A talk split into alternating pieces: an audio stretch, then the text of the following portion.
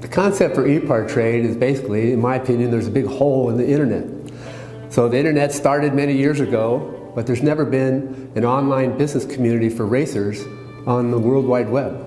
The need for e-part trade is actually quite obvious. Basically, people in the business of auto racing need a place online to hang out and get their problems solved. It's extremely simple for a buyer or for a supplier to interact on the platform. The first thing you need to do is sign in, which is free.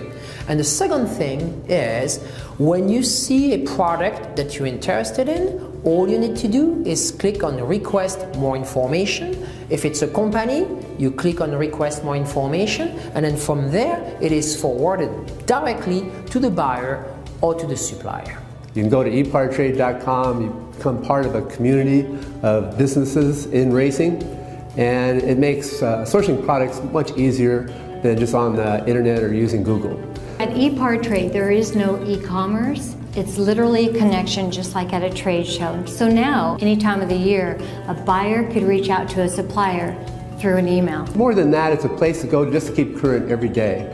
So it's a good place to start your workday in your racing business or in your offices of your professional race team. And you know you're current when it comes to new technology, industry news, technical papers, technical videos, all that and more. We're not looking for a million hits per day.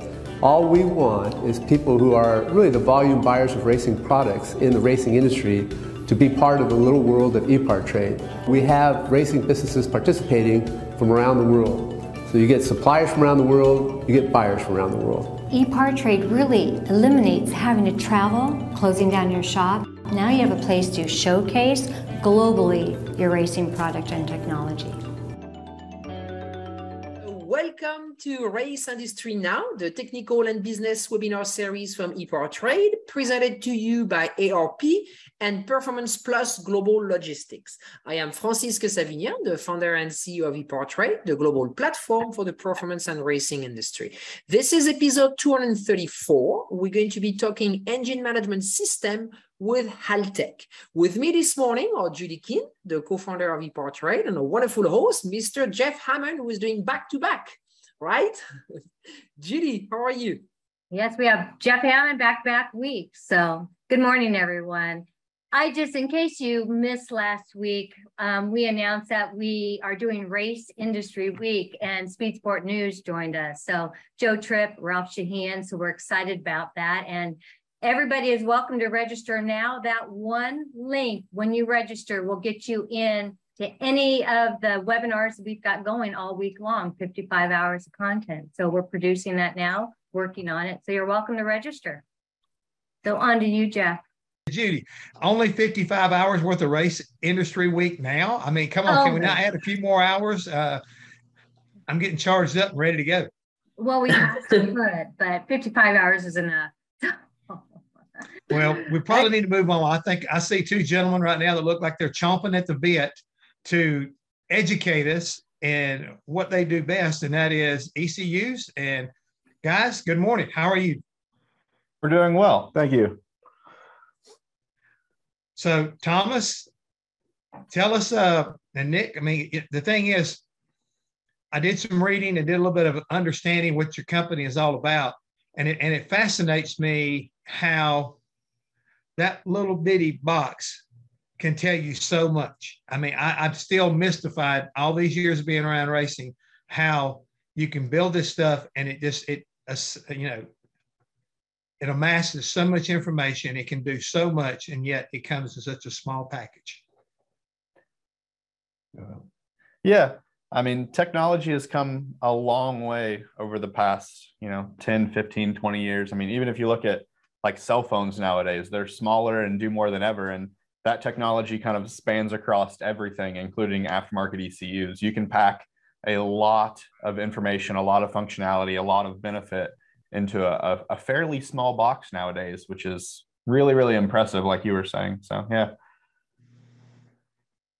So, Thomas, what uh, is new on the Haltech radar?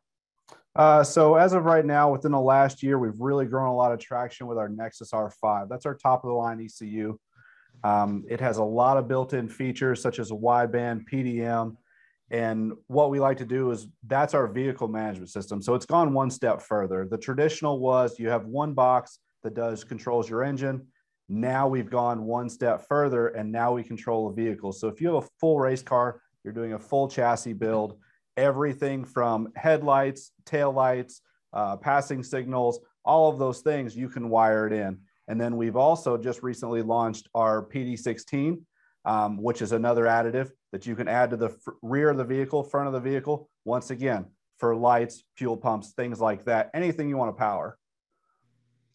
So with anything you want to power, uh, approximately, how many how many channels, how many circuits can you can you put on this thing? So the PD16 has 16 channels in it. It has okay. four 25 amp outputs that are all solid state and they're all programmable when it comes to their fuse currents and limits and stuff like that. Um, and then it has 12 8 amp outputs. 10 of them are a traditional, you know, just regular 8 amp, and then two of them are going to be a half bridge. So they can actually send power or ground if you wanted them to, which you could use for like DC motors, like a, a drive-by-wire throttle body or an electronic wastegate, stuff like that. Um, and then the Nexus R5 actually has 20 PDM channels built into it. Um, and that's that vehicle management system that Thomas was just talking about. So it'll run your engine, which that's fine, but it'll also control your chassis, fans, fuel pumps, wipers, lights. You know, we put these on cars and we remove every fuse and relay out of the entire car. It's all done through one box now and all of it's loggable. So if you have an issue, you don't have to get a multimeter and go digging through your car under your hood. You can connect to it via Wi Fi with your laptop and look over all of the data, look over the amp draw on the specific channel that you're having a problem with. And the ECU or the VCU will tell you what's going on. It'll paint you a nice little picture of, hey, this is what happened. And then all you have to do is go out and confirm it physically on the car. So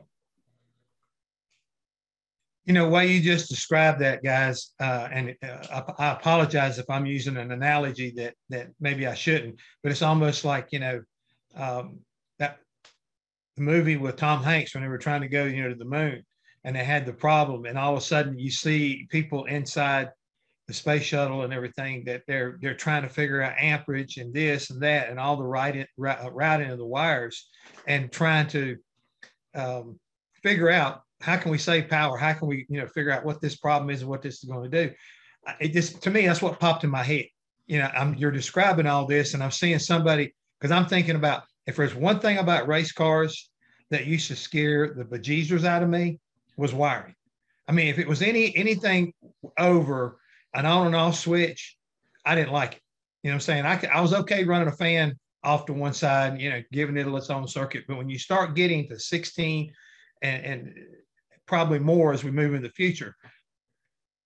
You got to simplify that some way or another. And you already have. I mean, that, that to me is what is impressive already is you can get your, you know, your laptop out, you can plug in this thing and all of a sudden they're communicating, showing you pictures and, and you're able to, you know, basically get a guided would, instructions and how to how to solve the problem. Am I understanding this correct?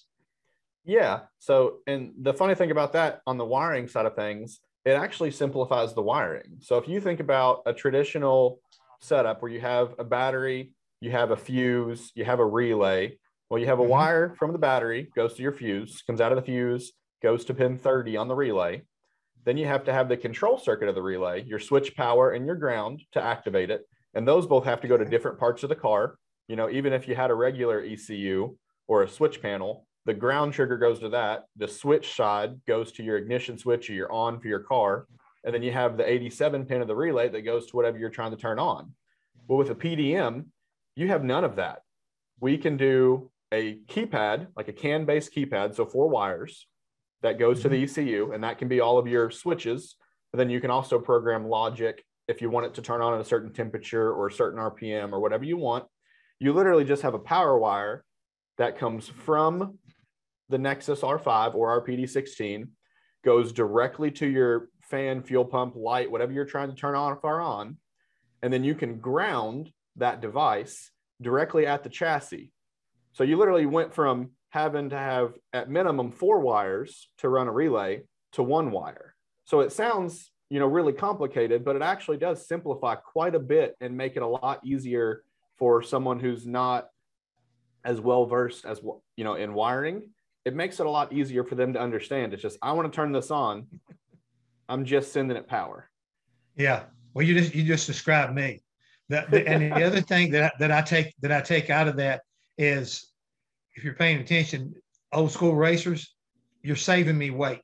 You're mm-hmm. simplifying mm-hmm. it, but at the same time, you're saving me weight. Uh, I don't need you know a complete wiring harness that weighs, you know, six, seven, eight, maybe ten pounds of, of copper wire run throughout the car. And all of a sudden, I'm getting it down where it's effective and more efficient. But again, saving me weight. Mm-hmm. Absolutely.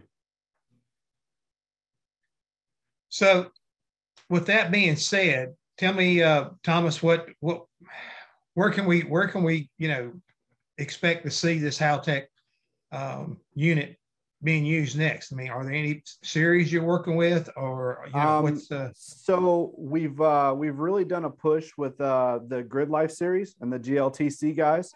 Mm-hmm. Um, mm-hmm. It's a uh, that's an entry level to mid level uh, road racing series that has definitely taken off. You get a lot more guys that are joining that. Um, we've done a lot of things with the a lot of the off road series. Um, we're starting to get into um, Ultra4 and uh, a lot of the off road stuff like that. We're also looking at some of the boat series, some of the hydroplane stuff. So it's really starting to take off. And uh, the super the super Utes in Australia as well, the V8 series is a really nice series. And like I said, we've sponsored that it's it's kind of where you want to go with it. As far as the applications itself you can do everything from all different types of vehicles. All right with, with what you just said there i want to back up here and say you said the marine series and off-road. So undoubtedly this is a very durable piece and at the same time uh, i assume it's waterproof. It is ip67 rating. Okay so not That's fully like- submergible, but rated to I want to say it's three meters for like 30 minutes or something like that. Right. Um, so we put these things on boats. I actually just worked with a hydroplane racing team. I'm still mm-hmm. currently working with them, but they have an R5 on their hydroplane boat. Um, and this thing does 200 miles an hour on the water. And this thing lives there happily, doesn't have any issues. Um, you know, so they're rated to be in the elements. I, I wouldn't put it on a submarine, you know, but or or plan to sink it, but it's definitely able to live in the elements without any issue. Well, I mean, again, you know yourself, it, it's uh, once you go in this direction. I mean, that's that's what makes your vehicle operate and perform. So, um, you know, you when you go to those kind of reliability, you know, questions, you always want to uh, think the best and and and always assume that everything that you're feeling about it is is accurate. The durability and you know what uses and, and I'm sure that you know if we're talking, I call in, and I, I do understand y'all have a, um, I guess you might say a question and answer uh, phone line. So if you have a problem, if you got questions about your product, you can call them up and they, they can answer them for you. So uh, if if I'm getting ready to build something uh, whether it's a dragster, whether it's you know a, a, late model stock car that I'm getting ready to run at my local short track, but I want this technology because they'll allow us to do it. I can call you and get any kind of information that will guide me in the right direction for what I need and how I need to, to apply it. Correct. Yeah. We do offer 24 hours of technical support. Uh, we have multiple offices across the world, and mm-hmm. therefore, if you call, like I said, most people they don't get to work on their car during eight to five. They get to work on their car at from 5 p.m. till two in the morning. And when you're out there struggling at 10 o'clock, 11 o'clock at night, you want somebody to be able to call, and you can with us. You can pick up the phone and you can talk to somebody. We can remote into your system and we can take a look at it and we can diagnose it and walk you through it. Whoa, whoa, whoa. You can literally go into the system and, and help us in that direction right there as far as. Yeah. So the okay. software actually has that built into it. So you don't even have to go anywhere else. In the Haltech software, which I'll show you guys here in a little bit, you can go up to the very top of the screen and there's a little help button. You click Right. the help button, and there's a little thing that a little drop down, and it says remote help. If you call us and I say, hey, let me let me look at your screen, let me see what we're working with. I say, go to the top of the screen, click Yep. help, click remote help, and depending on how fast your internet is, within about seven seconds, I'm controlling your computer, and I can go through and show you what's going on, help you diagnose. And the thing is, it's not just answering a question. Like everybody that works here that answers the phones, we're not somebody who can just read you a manual. You know, I, I own a personal race car. He has a race car. You know, we do this stuff not just during work. We do this after hours. We do this, you know, as a living. So we actually have real world experience with what most people are going through. And so I'm not just going to read you a manual and say, well, have you turned it off and turned it back on like regular tech support? I'm actually able to go in and say, well, what are you trying to do? You know, let's look at different ways we can do that. Let's look at our options. Let's let's make this work the best that it can and actually provide you with real world experience from my personal experience and years of racing that might be able to assist with what you're trying to do. So Now, Thomas, I understand how you could be so to the point when you were describing. We don't do eight to five working on our race car. We do we do that from you know from five to two because that's kind of like the magic number for a lot of uh, I think short track and uh, you know sh- I guess you might homebody type racers I want to call it. Two o'clock's about where you try to say about all I can stand. I need a few hours sleep before I go back to my real job. So I I, I can appreciate that a whole lot, and I think that's. Uh, I think that would put you in a category that very few companies can hang their hat on. That we're with you 24 hours a day, no matter where you are or what time, we'll be there for you. And, and we do as a as a company you you think about it when you go to race events race events aren't during the week race events are on the weekends so not only do we do have 24 hours of tech support most of the bigger events and sanctioning bodies that have races we go to those events we have a tech team that shows up on site. Um, we'll have a booth set up. They can have uh, assistance with wiring or like i said technical question somebody has an issue that runs our product. They come up to our booth and say hey i need a tech guy. Well automatically we send them with a laptop send them down to the pit and they can get right in there with the customer and be able to help them solve their issue. The, the one thing I'm gonna I'm gonna I'm gonna do a no no, but I'm gonna ask, what's the most common problem that most people run into uh, when they when they come for help? I mean, what is is there a common issue? Is it a ground? Is it is it uh, an alternator that's not putting out enough? You know, what is your what is the most common issue you guys run into? Because I'm sure y'all talk about them over coffee breaks. So it depends on the level of customer. If you have a new customer that has just got our product and just plugged it in and is trying to set it up, the big thing that a lot of them don't necessarily know how to do is with any EFI system, you have to sync the timing where the computer, if it thinks it's at, you know, the engine's at 10 degrees, is the engine actually at 10 degrees? So you have to sync those timing to make it where they both think they're on the, the same page, basically. So for a new user, I'd say that's the most common mistake that most people make is they don't realize how to do that. And we do have a pretty good YouTube channel that actually explains lots of things. And there's a video on this that we have that walks you through how to set what we call a TDC offset. Um, but for a more advanced user, somebody who's maybe at the track who needs assistance, a lot of time it's not necessarily that they don't know how to do what they're trying to do. It's that they have 9 million other things going on and they can't think clearly.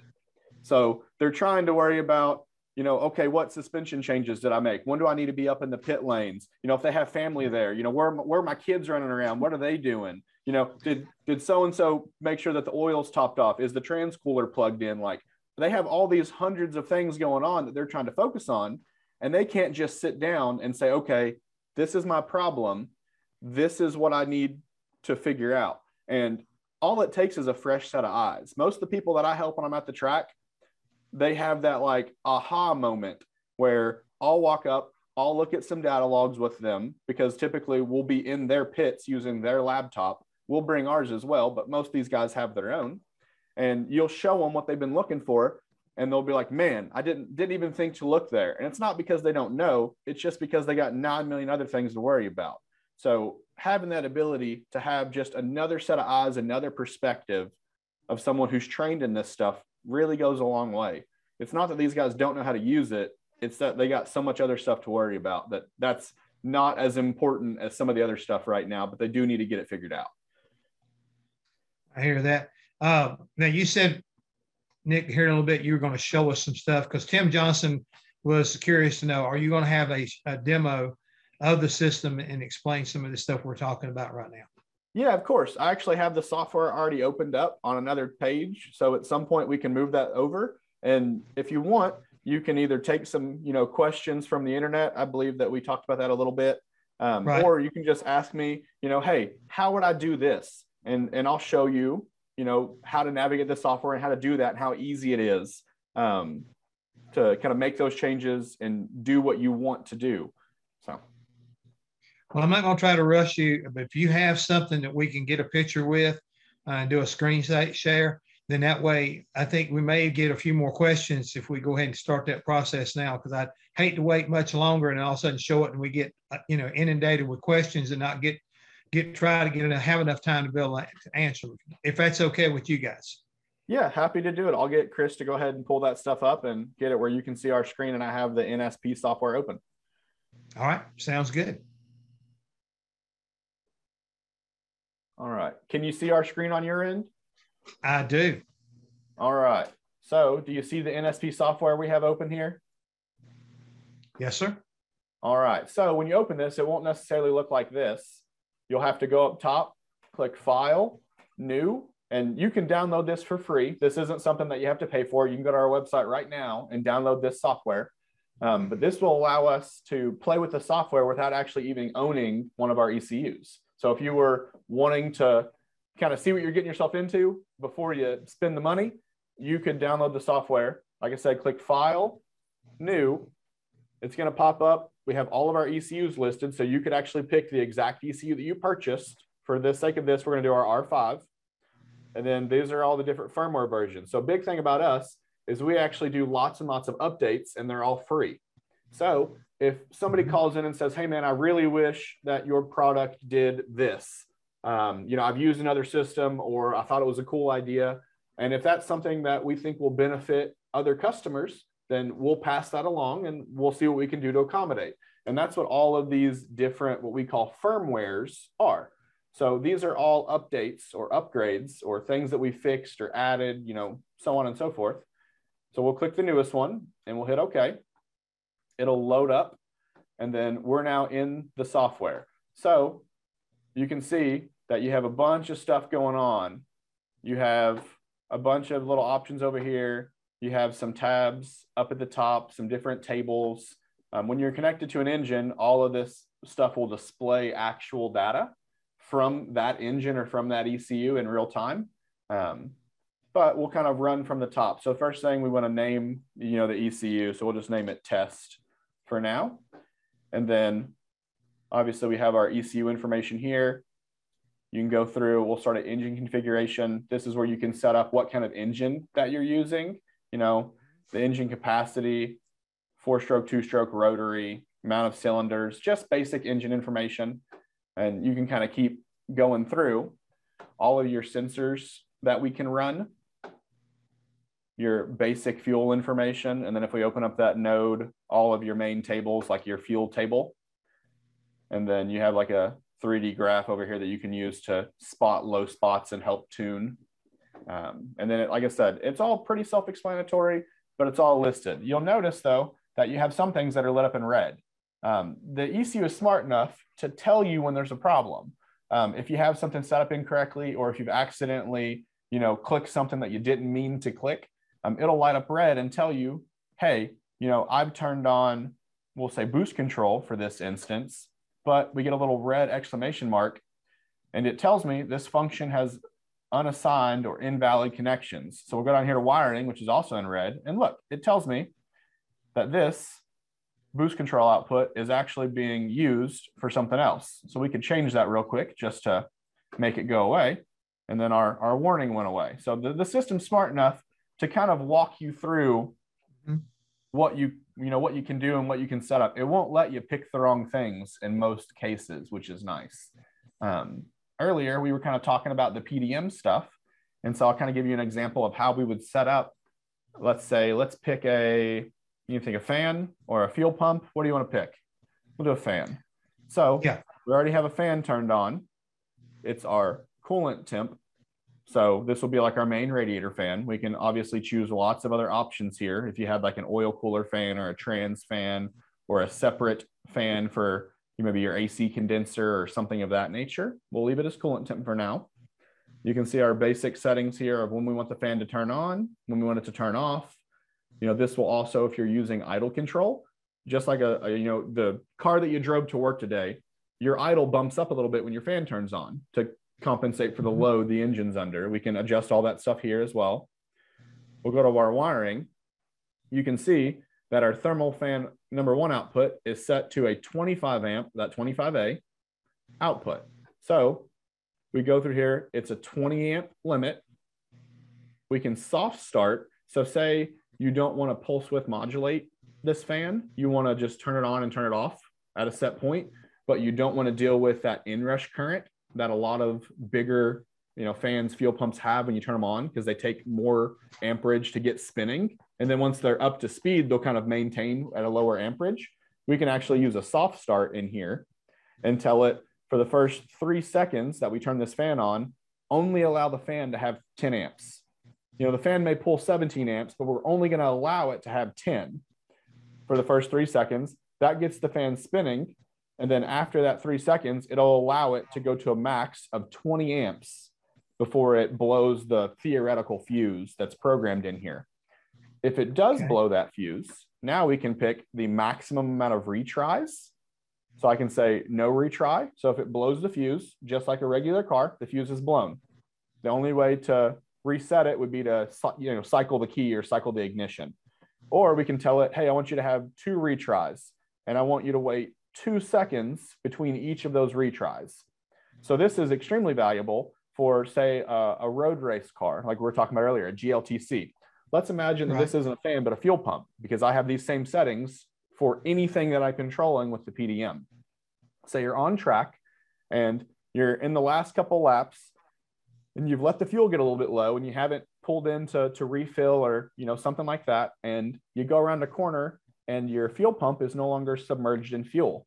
And your fuel pump gets a little hotter than normal and pulls two or three more amps than normal. Because it's a little hotter it's not submerged in fuel because you're going around that corner and the fuel sloshes. Well in a typical car you'd blow your fuse. You know if you were right there at the limit of what the fuse was rated at you'd blow your fuse.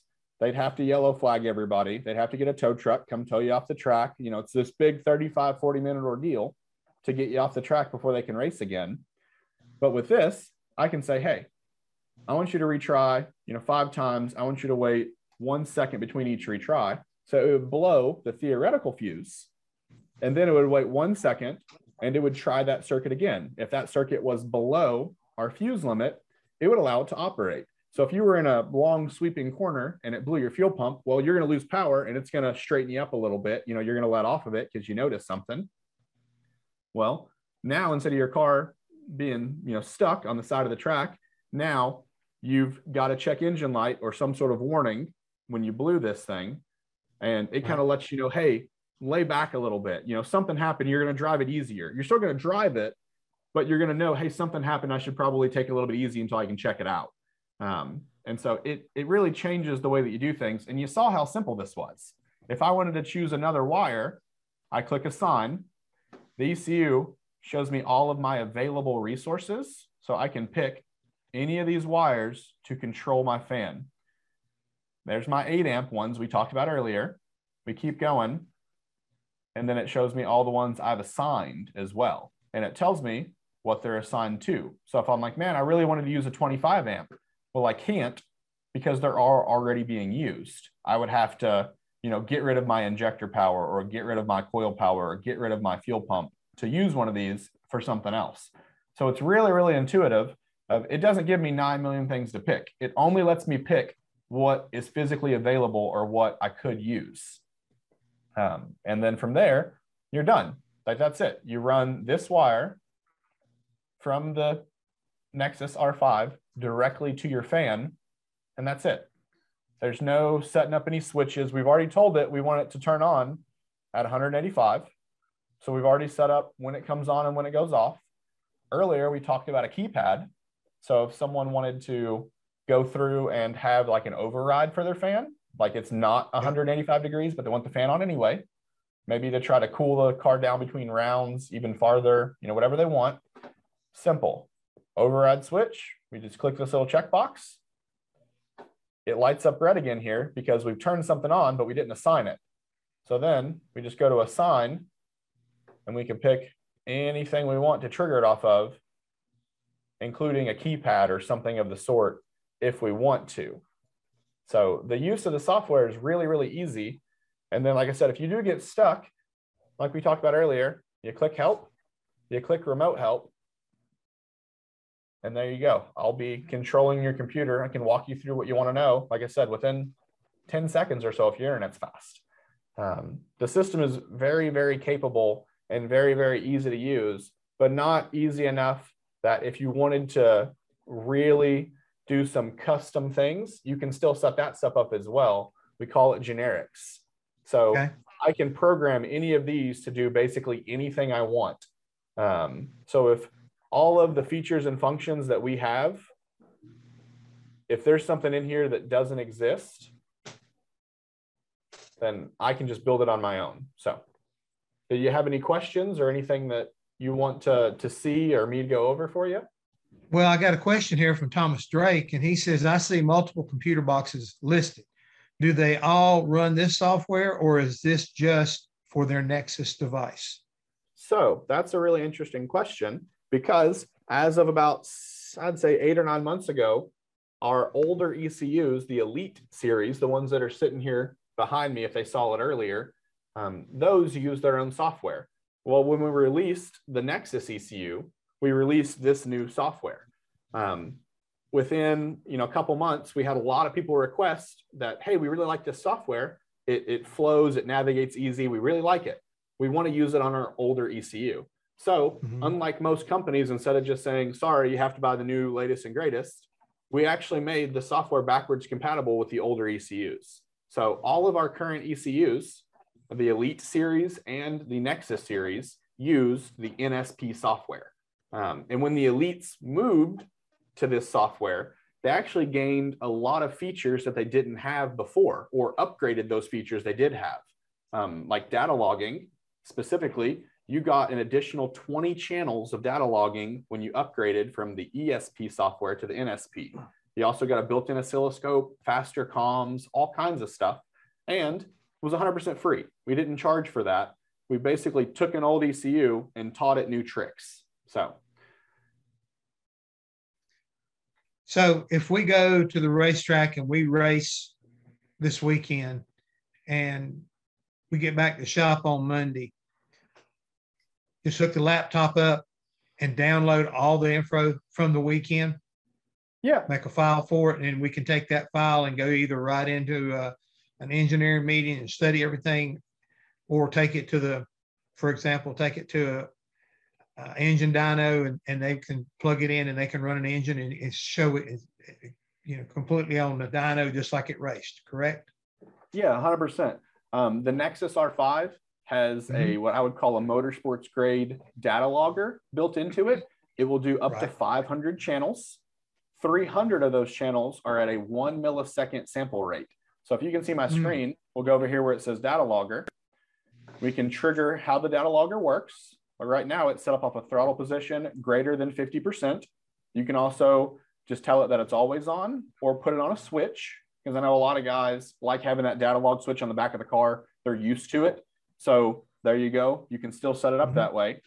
And then I have all of my channels over here and I can search if I'm looking for something specific, like we'll say, you know, ignition channels, and I can click on it, click add to group, and now that channel is in my group with a one millisecond sample rate.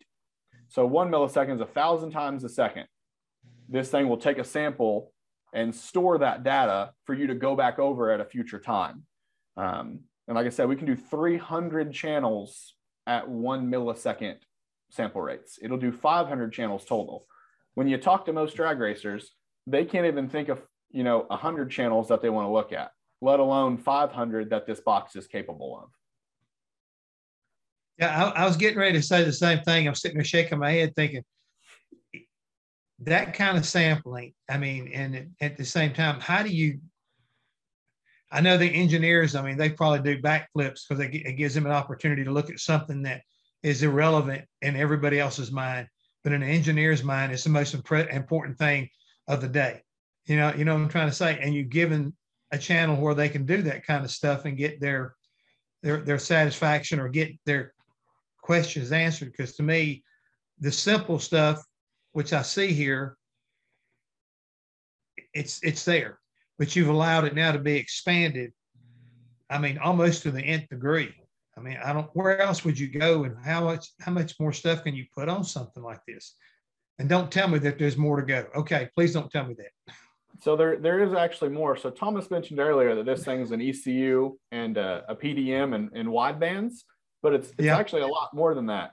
Um, it has built-in Wi-Fi, which sounds silly, but picture this. I don't know what kind of racing you're into, but picture a drag racer. Okay. And you're going rounds. You get into the track, you got your parachute thrown up on the truck, on the trunk of the car, and the golf mm-hmm. carts come to, to push you back around to run again, right? You get to stop at the pits for five minutes to refuel and look over, but you got to get back up to the lanes. You don't have any time to waste. Well, wh- when do I have time to pull data? When do I get time to look at what's going on? The guy driving the car can't do it. He's still strapped in. He don't have a laptop with him. Well, with built-in Wi-Fi, I can be on the golf cart, sitting there, Wi-Fi to the ECU that's in the car, you know, 15 feet ahead of me.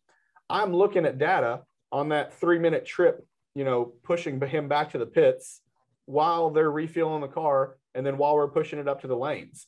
I don't have to touch the car. That's and if you think about, you know, road racing, time attack stuff, you got people that are trying to, you know, change tires or add fuel during a pit stop or whatever. That's one less person has to touch the car. I can be 20 feet away sitting at a table and pull all the information I need to, or we also have a little extender that you can get, um, a little antenna that goes like on the windshield of the car instead of the one that's right. built onto the side of the ECU. It'll reach about 300 feet. When I did that boat we spoke about earlier, I actually was able to stay connected to this thing while he was out on the water. You know, 300 feet is okay. a pretty good amount of time. And then in a road race car, say they're coming down pit lane, they have a problem. The driver doesn't know what it is. He don't want to stop but he just wants to come through the pit lane doing, you know, 15 miles an hour or whatever, whatnot. I can pull the data wirelessly while he's coming down pit lane, send him back out on the track, review the data. When he comes back through, I can send changes wirelessly. So I can't, I'm not just viewing data. I can do everything with the software wirelessly that I can do with a cable. So I can send data, I can review data, I can make changes. It's all live as long as I have that Wi-Fi connection. Um, um, we go even one step farther. It has a six-axis built-in G meter. So longitude, latitude, and vertical when it comes to G. And then it'll do right. pitch of the car, which you can use for wheelie control or stuff like that. Yaw of the car. So if it's sliding, and then roll of the car. And we can use that for anything we want, you know, including safety features. If the car rolls over, I can tell the ECU to shut everything down because it notices the car is upside down. Or in a drag situation, if the car starts to get sideways, that yaw sensor is going to register that. Well, I can have it throw the chutes. The driver doesn't have to think about it. The ECU says, hey, we're going sideways, throw the parachutes, try to yank the back end straight and save it from tearing up this $500,000 Pro Mod. You know, right. it's all infinitely programmable. If you can think it, you can do it. The only limitation is your knowledge with the software, and that's where we come in. Like I said, we're racers. I do this stuff for a, a living. I don't just read a manual to you when you call in. I can right. explain how this stuff works and how I've used it in real world situations. So, like I said, the system's infinite. You can do anything. And, and it, it does scare people. A lot of people hear that and they're like, man, I want something simpler. Well, the problem with simple stuff is eventually you're going to realize it's simple. It might be complex at first, but a year down the road, you don't want to look at this ECU that you spent $5,000 on and think, man, I wish it did more. Man, I wish it did this. You know, my buddy has a different system and it does this. You'll never run into that problem with this computer. It will do anything you want as long as you know how to make it do it. Well, see, I, I told you not to tell me this, and now you've told me.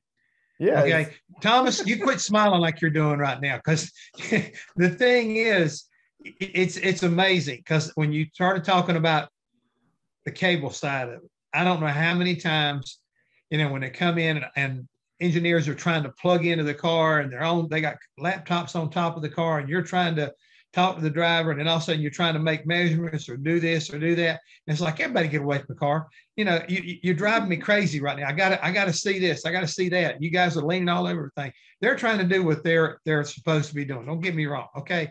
But from a crew chief standpoint, sometimes it's at the wrong place at the wrong time, especially if you got a serious situation going on. And I know they're trying to get me some information so we can solve the problem. But in this case, I mean, I think it's phenomenal that you know if if you're trying to you know maintain not go down a lap or this the idea of the Wi-Fi being available. Yeah, I mean, you can like, in, a, in, a ro- in a road race scenario. I mean, you can have guys that are sitting on top of their pit box, and when the car comes in, like you said, Nick said, for the pit, you're pulling that information. Like you said, you're not in the mm-hmm. way. You're able to sit on top of the pit box, remote into the car, you're not in the way of everybody else that's doing the mechanical side of it. Uh, like I say, it's uh, it's it's all it's, it's almost a nightmare has come true. Now we have something that will really help. And and again, this is another page and as as we move forward. I think in any series, uh, I'm just wondering when NASCAR is going to allow it to happen. I mean, you know what I'm saying? You set up the meeting and I'll show up, Jeff. okay. I get the meeting set up. I'll let you do the sale. Perfect. Yeah. No, I mean it's it has been amazing the way technology continues to move forward. And this is another perfect example. And it's a little bit like, you know, what Thomas Drake said. There's so many computer channels, but you guys, you've got it let's let's just don't you know let's just don't stop here. Let's go ahead and expand and anticipate what's going to be coming next. So we're already ahead of the curve. I guess i guess this, this is what i'm looking at. This is really ahead of the curve. And you're ready for the next wave of ideas or technology that somebody wants to to take a look at. Am i am i Correct. wrong about and that? i mean and that's and that's the thing like you know like nick pointed on about the about the chutes I mean, you can go in to look at this from a safety aspect. I mean, you mm-hmm. can shut things off, turn things on. You know, you can look at it from a safety aspect. You can look at it from performance aspect. As far as, like I said, all of the data that you can get out of the vehicle is just only going to help your program. Mm-hmm. It it really does go like the safety aspects an important side to look at it. Yeah. Okay. So think about like any most of these systems they have to be tuned right? You have to have somebody pushing the buttons on a dyno to, to get it dialed in, you know, the first couple times around.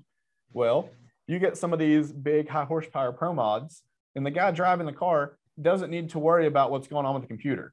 But you have to have somebody looking at that stuff while this stuff's happening. So the guy in the car got a fire suit on, has a helmet, you know, he's safe. He's got a transmission beside him. He's got, you know, a 4,000 horsepower engine in front of him. He needs to worry about safety. He doesn't even worry about looking at a computer, you know? Well, comes back to the Wi-Fi. I can have a dedicated guy sitting at a table 30 feet away, watching the engine, making sure everything's happy, you know, tuning the engine where his only job is to tune that motor. And the guy in the car's only job is to make sure the engine is sounds good, feels safe, is safe. And so now instead of relying on one person to handle one job, we've split it up and let people focus on specific things um, and that goes, you know, a long way. You know, you don't have to have yeah. somebody sitting in the car anymore trying to tune this thing. You know, this is a funny story, but I worked with a, a Pikes Peak car last year, and me and Chris, one of our marketing guys here, we couldn't, none, neither of us could fit in the car. There was no passenger seat. You know, there was a, a fire suppression bottle in the passenger seat. Well, I needed to make changes to this car and I needed to see it in real time, and we didn't have a dyno. So we actually had a, a rented Tesla. Um, hopefully they don't hear about this, but we were at a racetrack and we were beside this race car and I was Wi-Fi'd into the car from another car. We were basically driving beside him while he was, you know, doing flat shift testing and stuff like that. And I was able to make changes and I'm safe. I'm strapped in, got a seatbelt. normally, and I hate to say this, but like I would be sitting on top of that fire suppression bottle in a car with a roll cage with no seat belt, no seat. And that's extremely unsafe. I've done it because that's what I had to do before we had the ability to do other things, you know. But now yeah. it just it does make things a lot safer. Um, but it's not just safety. You know, you get the speed of being able to turn things in and out, one less person around the car to be in your way. You know, there's a lot of benefits to this stuff that people don't realize when they hear, oh, Wi-Fi. They think, oh, that's gimmicky. That sounds silly, you know. But then you explain all these other benefits of it, and it really starts to paint a picture of, man, you know, I can really use this thing to do a lot of cool stuff.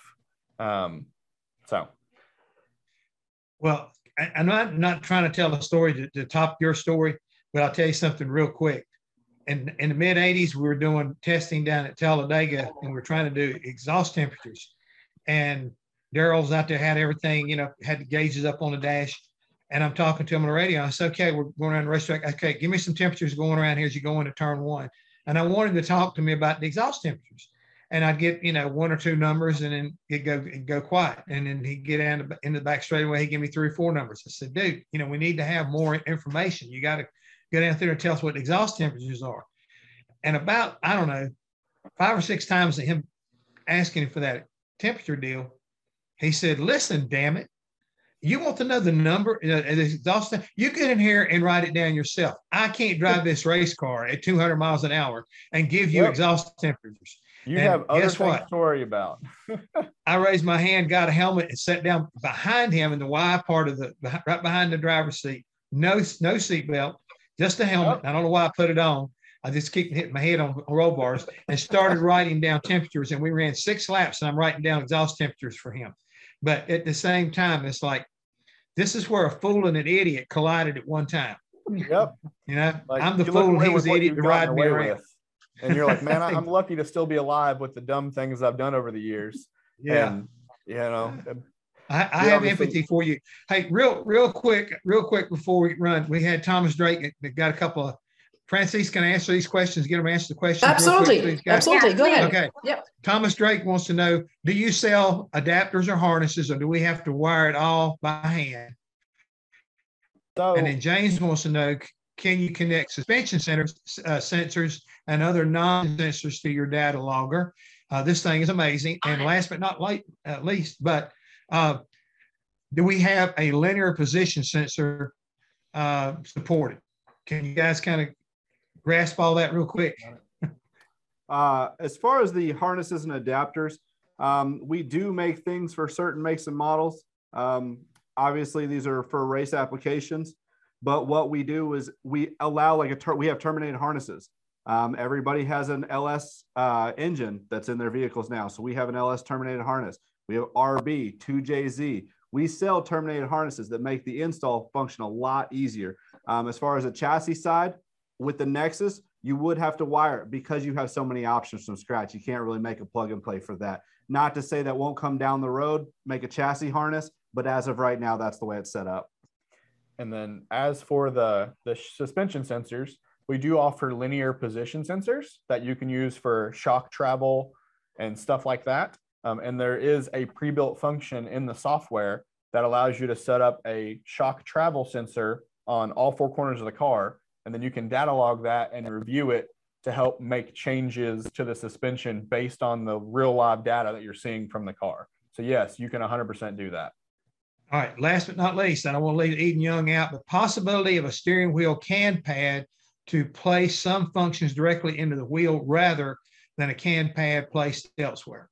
So funny enough, I've actually had a dealer do this. They took one of our CAN keypads and they mounted it to the center of a steering wheel um, where mm-hmm. they could hit those buttons on the steering wheel itself.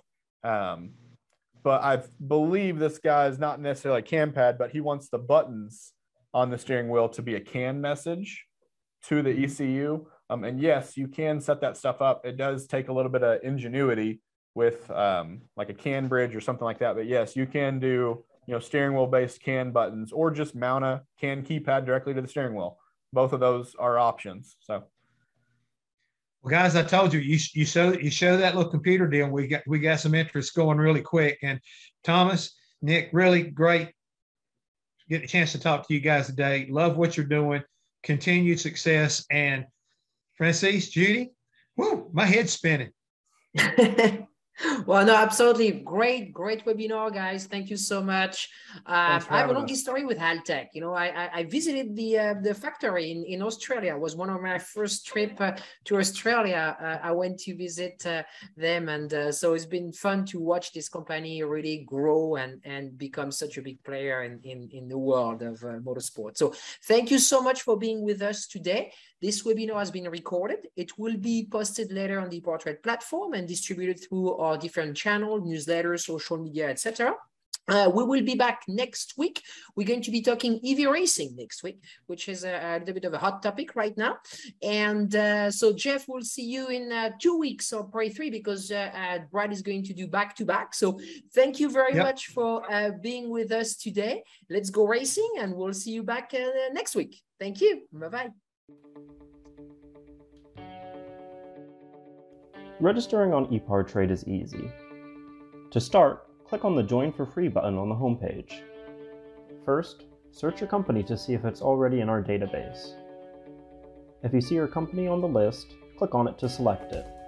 Then, choose Claim Company if you are one of the decision makers, an owner, marketing person, or main company contact. Or choose Join Company if you are an employee, and press Continue. If you couldn't find your company in our database, select Register a New Company. On the following page, fill out your name, email, phone number, job title, and choose a secure password. If you chose Register a New Company, you'll need to choose your business type. Select Supplier if you're looking to display products or services and connect with buyers. Choose Racing Business if you're looking to source new parts and connect with suppliers. Choose Race Team if you own or are a member of a professional race team. Then, enter your company name. Please provide a website, Facebook page, or LinkedIn if you have one, and choose to either claim or join the company. You can view and agree to our terms of use here. If you'd like to receive our weekly newsletter, choose Accept. Finally, click Register Now and your registration will be submitted for approval. An email will be sent to your inbox. Please confirm your email address and you will be approved shortly. Welcome to ePartrade.